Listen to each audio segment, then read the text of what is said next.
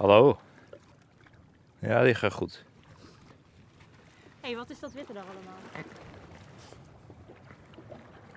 Het eh, lijkt op een eh, soort van krip of een eh, dijkje. Ik denk voor de scheepvaartverkeer daar.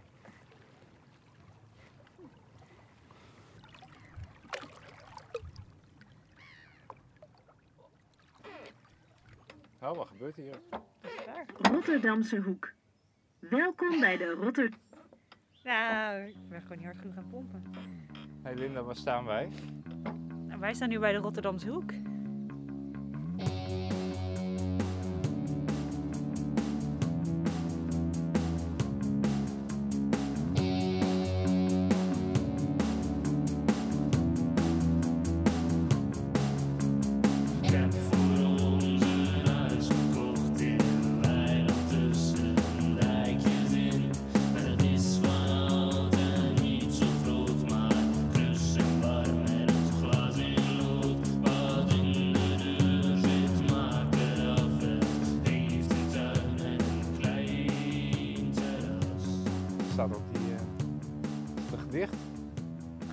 Ja, we staan nu inderdaad bij de vuurtoren op Rotterdamse Hoek. Waar een eh, gedicht op hangt.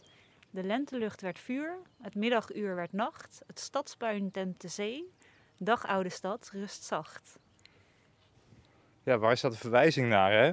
We hoorden het net bij deze eh 21e eeuwse informatiedrager. Moet pompen, geloof ik, om...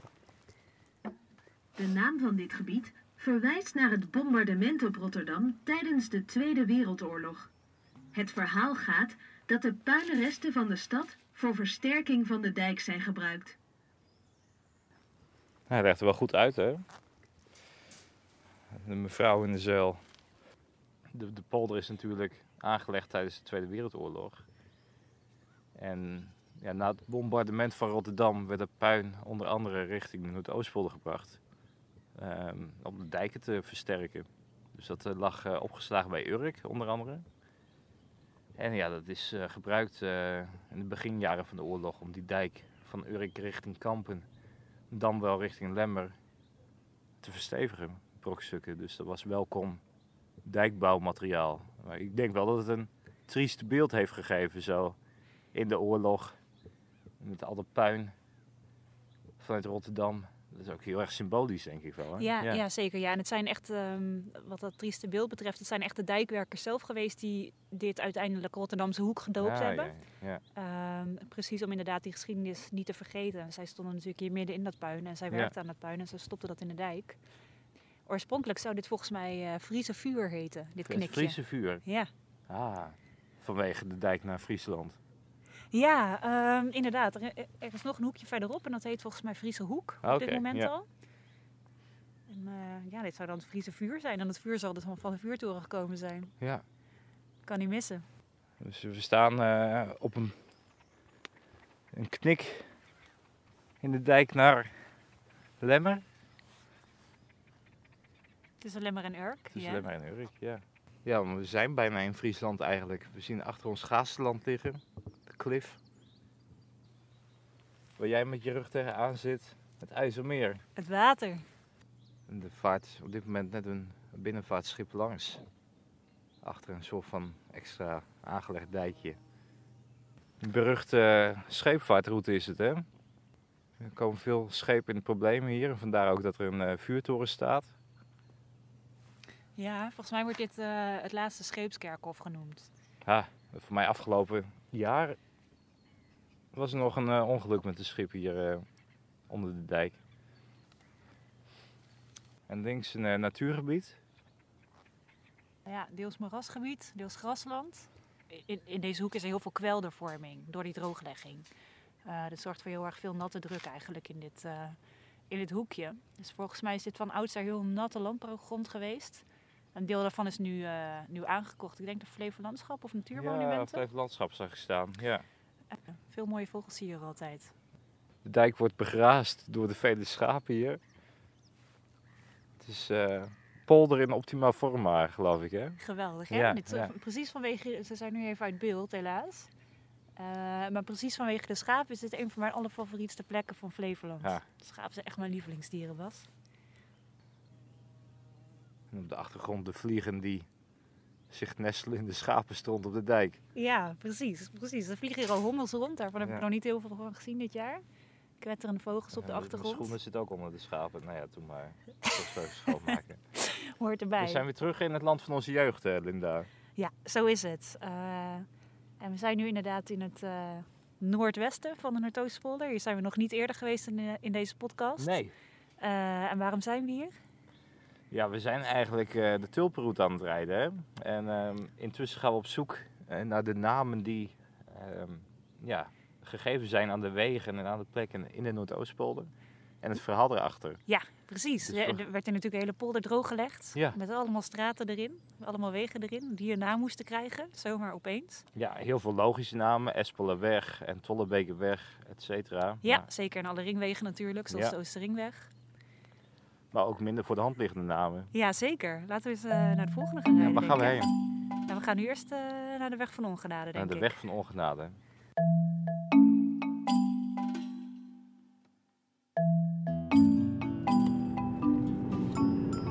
Zo, we rijden nu over, de Onderduikersweg heen. Dat, er zaten veel eh, onderduikers hè, in de polder. Nederlands onderduikersparadijs werd wel genoemd door de arbeiders, door de pioniers. De Nop. Ja, en sowieso veel van die arbeiders die kwamen naar de polder toe om de arbeidseindsatz te ontvluchten. Ja, de arbeidseinsatz was, ehm dan moest je eigenlijk naar Duitsland toe Ja. om, om daar dwangarbeid te gaan verrichten, vaak in een wapenfabriek. Eh, ja, en dat, dat was denk ik het gros van de onderduikers die hier zaten, Ja. toch? Ik denk Ja, niet ik dat denk- hier heel veel Joodse families zaten. Nee, dat, eh, volgens mij zijn er ook niet heel veel verhalen van bekend, maar volgens mij zijn er wel een paar. Eh, Ja, er, wa- er was hier destijds ook niet veel natuurlijk, barakken. Nee, er zijn wel een paar eh, grote razzia's geweest in Noord-Oostpolder. En er zijn ook veel mannen opgepakt, schijnt. Nee, geen handje terug. Nee, er zijn geen polderbewoners. Nee. Ja, een uh, kolon aan fietsers passeren we. En wij moeten hier links of rechts. Nou, dit is hem. We stevenen nu rechtaf op eh, de weg van Ongenade. Deze is het toch? Eh, Deze is het. We gaan even op zoek naar een naambordje. Ja.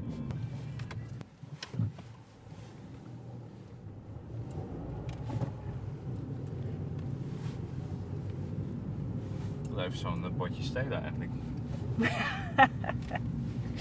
Nou, nou, nou.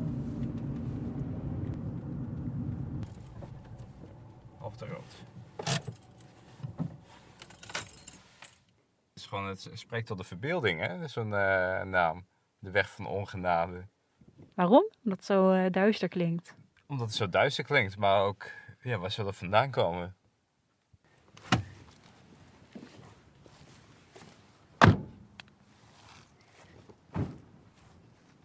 Het is in ieder geval een, een mythisch verhaal, dat, dat wel. Voor mij gaat het over de, over de middeleeuwen, gaan we hebben dan.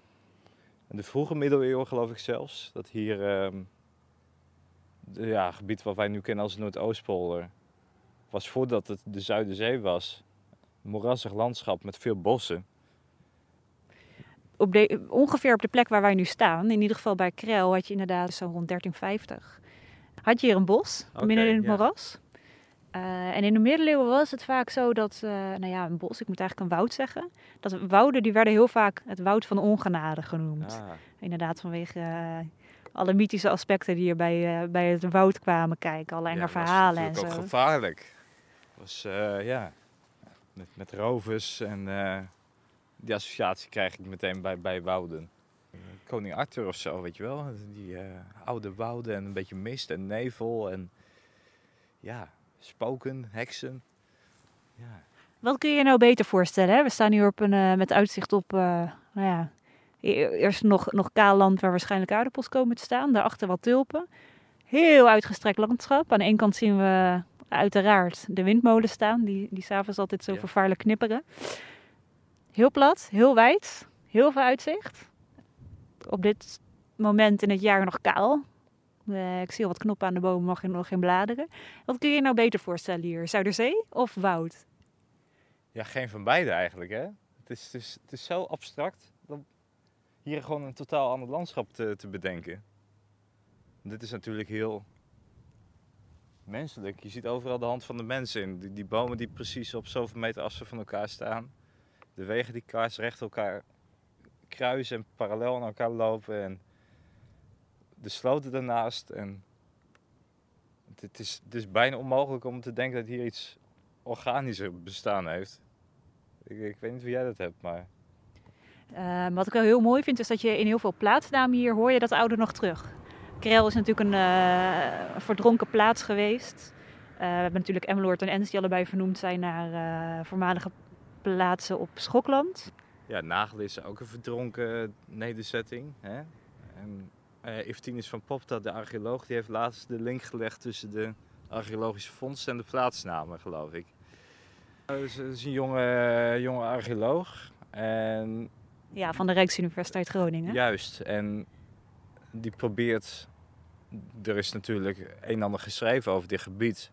En um, Evtinus heeft geprobeerd om echt die vondsten te linken aan de geschreven bronnen. Dus dat is nou ja, best wel interessant onderzoek. Hij kwam onder andere tot de conclusie dat uh, bepaalde plaatsnamen net op een andere plek, uh, aan een andere plek gelinkt moesten worden. Um, maar los da daarvan, heel veel verhalen die zijn doorgegeven en ja, die, die zijn wel een keer beschreven, maar dan is het onduidelijk waar die plek precies geleefd heeft. Want die kwam niet terug op kaarten bijvoorbeeld. En Evtinus die heeft echt um, die link gelegd tussen de vondsten aan de ene kant en de bron aan de andere kant. Dat vind ik wel heel leuk uh, onderzoek eigenlijk. Maar zeg je nu dat we de namen van Krel en uh, Nagelen, die nu op bepaalde dorpen liggen, dat we die moeten omdraaien bijvoorbeeld? Ja, ik, ik, weet niet precies welke, wel, over welke dorpen het gaat. Volgens mij was Marknesse ook um, was aan, de, aan de verkeerde gekoppeld. Maar uh, nou, sowieso het, het, het, het, idee dat er al zoveel is over nagedacht. Um, dat is wel mooi geweest natuurlijk bij die inpoldering. Dat, dat ze echt die link wilden leggen tussen ja, een verleden te koppelen aan een nieuwe land. Dus dan laden ze het gebied ook een beetje in met een soort van geschiedenis. Ja, ja zeker. En ook, ook uh, dat is ook de menselijke hand die dan. Ja. Absoluut. En ook heel kenmerkend dat we inderdaad een, eigenlijk een eh, moderne invulling geven van die geschiedenis. Ja. ja. Net iets anders interpreteren dan, het, uh, dan hoe het was. dat is de polder. Mensen, ja. Nou, zullen wij nog eens op zoek naar een bolleveldje? Ja, ik zie er eentje liggen hier aan de overkant. Ik weet niet hoe het met jouw ogen is, maar ik zie inderdaad een uh, rode streep. Een gele streep in de verte. Nou, die zie ik al niet eens. Daar. Helemaal aan het eind. Helemaal aan het eind. En daarvoor ligt nog een blauwe streep, paarsig en roze. Wel echt hele heldere kleuren, hè? Nou, het is wel duidelijk wie hier naar de oogarts moet. Ja, dat is het enige wat nog werkt aan mijn lichaam. Tegen de tijd dat deze podcast af is, dan uh, loop je waarschijnlijk en achter zo'n rekje. Ja, ja.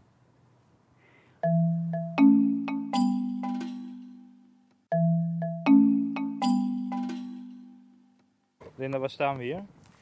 Nou, we staan hier uh, aan het Krijlerpad, bij nummer 14, bij het uh, Tulpen Belevingsveld. Ja, want uh, we staan hier vanwege het Tulpenfestival. Een groot terugkerend evenement in Noord-Oostpolder. Het is verschrikkelijk druk op de weg, moet ik wel zeggen. Ja, er is een hele lange route uitgezet van meer dan 80 kilometer. Een autoroute. Uh, er is ook een fietsroute van 50 ah. kilometer. Die, die loopt in het, uh, in het zuiden van de polder, langs uh, Ens, Nagelen, Schokland. En wij zijn nu in het noorden, dus we zijn nu bij Krijl. En we staan nu bij een veldje dat eigenlijk als een soort van ja, een soort showcase veldje met allerlei verschillende tulpensoorten bij elkaar. Een proeftuin van de Hollandse tulp. Ja, pre precies, precies. En hier zie je dus inderdaad hele kleine veldjes, steeds een stuk of, nou ja, wat zijn het? 30 van dezelfde til bij elkaar. Allemaal verschillende kleuren, verschillende groottes. Ja, heel vrolijk. Heel vrolijk, ja, dat wel. Doet het iets met jou, die tulpen? ik vind het wel heel erg mooi. Ja? Het hoort ook wel een beetje bij de polder, hè? Ja, zeker. Heb jij, heb jij geen uh, carrière gehad in, uh, in de tulpenteelt vroeger? Nou, volgens mij heb ik hier vlak, vlak in de buurt, heb ik, uh, nee, nog een paar, een stuk of tien kilometer meer richting Urk. Maar nee, bollenpellen, dat deden we. Ja. En jij? Zomer naar zomer? Nou, nee, ik heb het een, eh, één, één zomer gedaan. En ik heb een paar weken volgehouden en toen eh, ben ik maar weer aan de krantenwijk begonnen.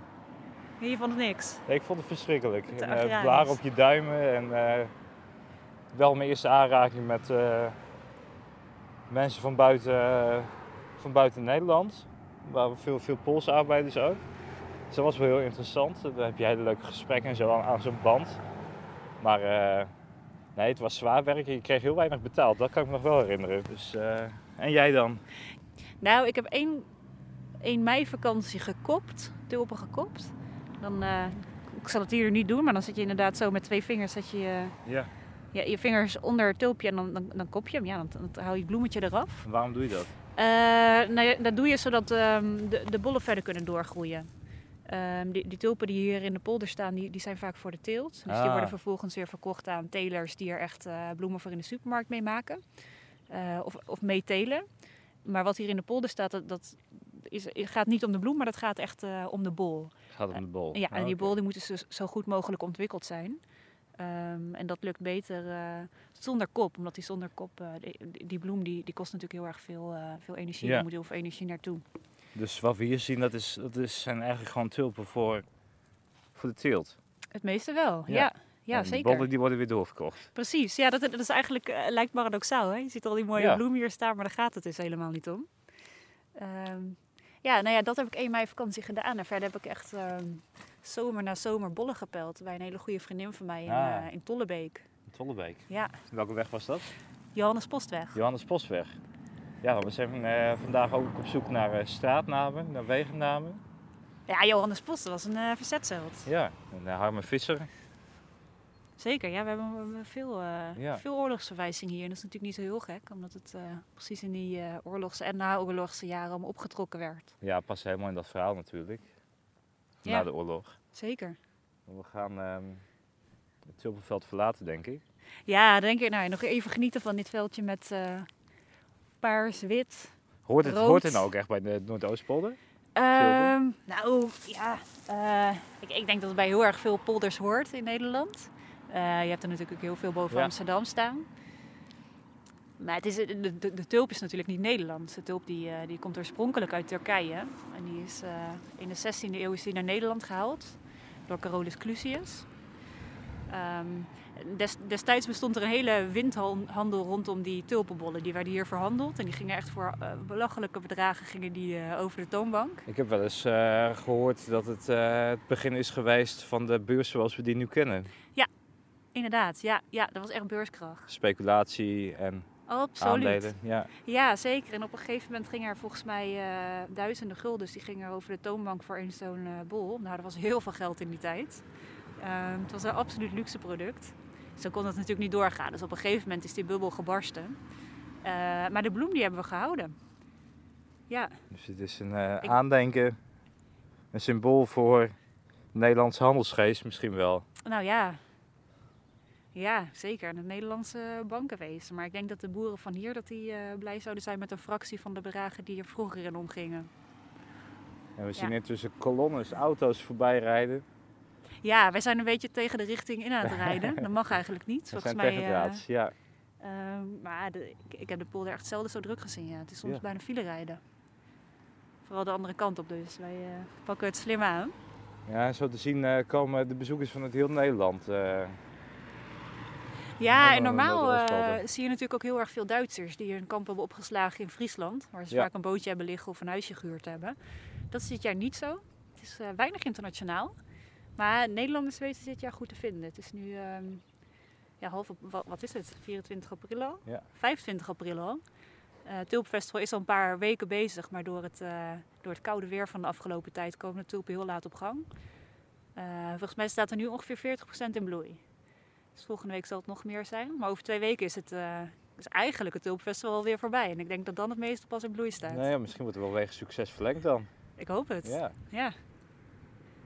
We gaan kijken of we kunnen oversteken zonder aangereden te worden. Ja, en dan laten wij de tulpen en eh, de paarden De die er op de paarden, achtergrond ja. staan te grazen weer met rust. Het is echt een eh, polderplaatje, hè? Het is romantisch ook, hè? Ja, vind ik wel. We zien veel stelletjes die foto's maken in de, in de velden. Ja, Ja. een nieuwe profielfoto voor op Facebook. Ja, dat mag dan eigenlijk weer niet. Maar, Mag eh, eigenlijk niet. Moet ik eentje voor jou maken? Nou, ik ga er maar niet tussen staan. Dat kan ik niet maken natuurlijk.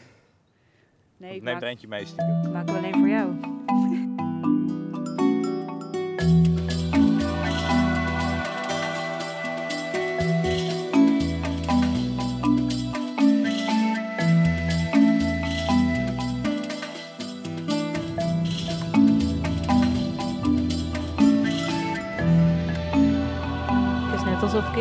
Vijf jaar in de polder ben geweest. Zo zal mijn moeder het ook wel ervaren. Er is veel veranderd. Maar goed, bij de deel is het altijd zo, hè? Elke keer dat je hier bent. eh, Verandert er iets. ja. Daar staat hier ook een nieuw gebouwtje.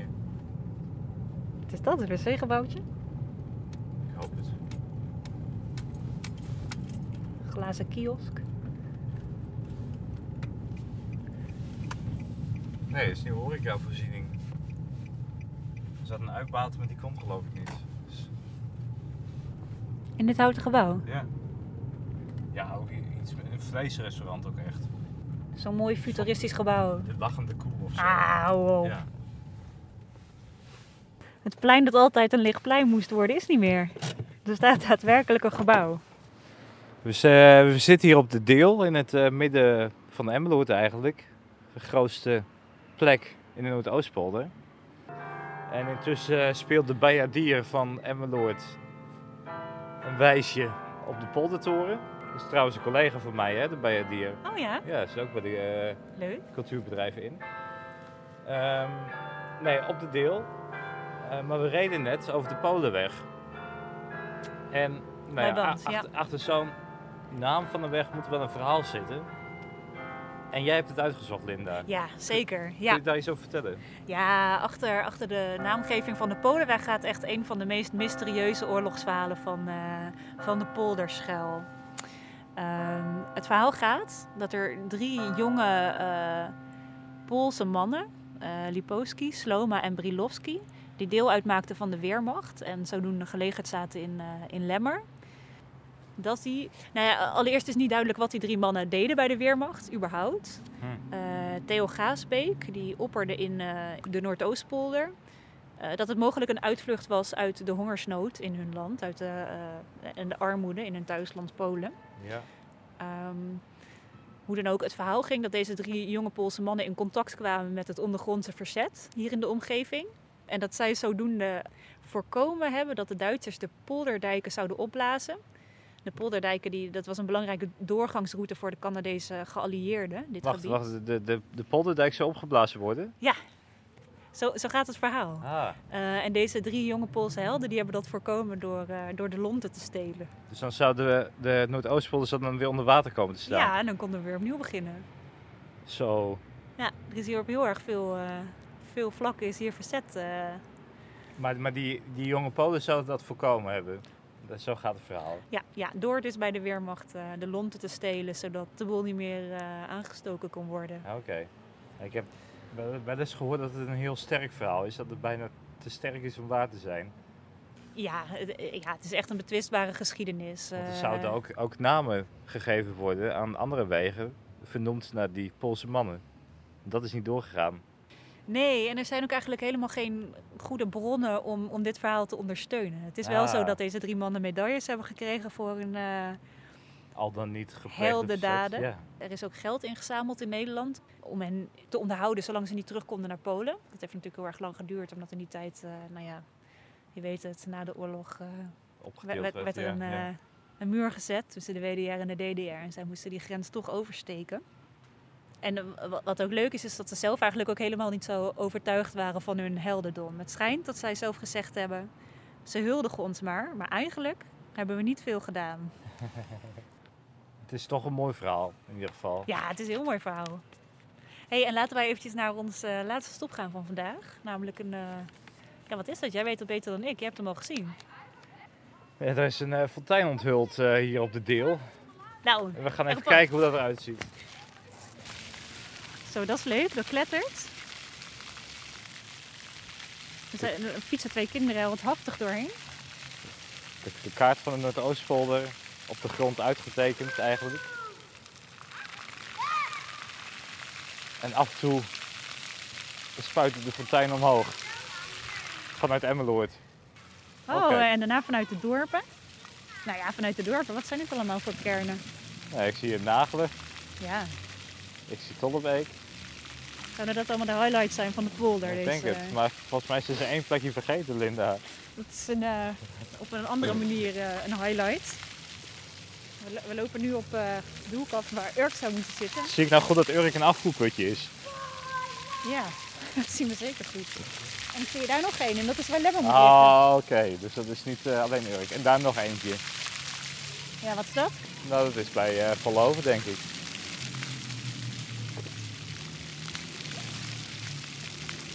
Ja, dit staat mooi symbool voor hoe wij belangrijke polderbewoners onszelf zien, hè? Ja. Simpel. Nou ja, Dus er gaat er een crossmotor over de beeld.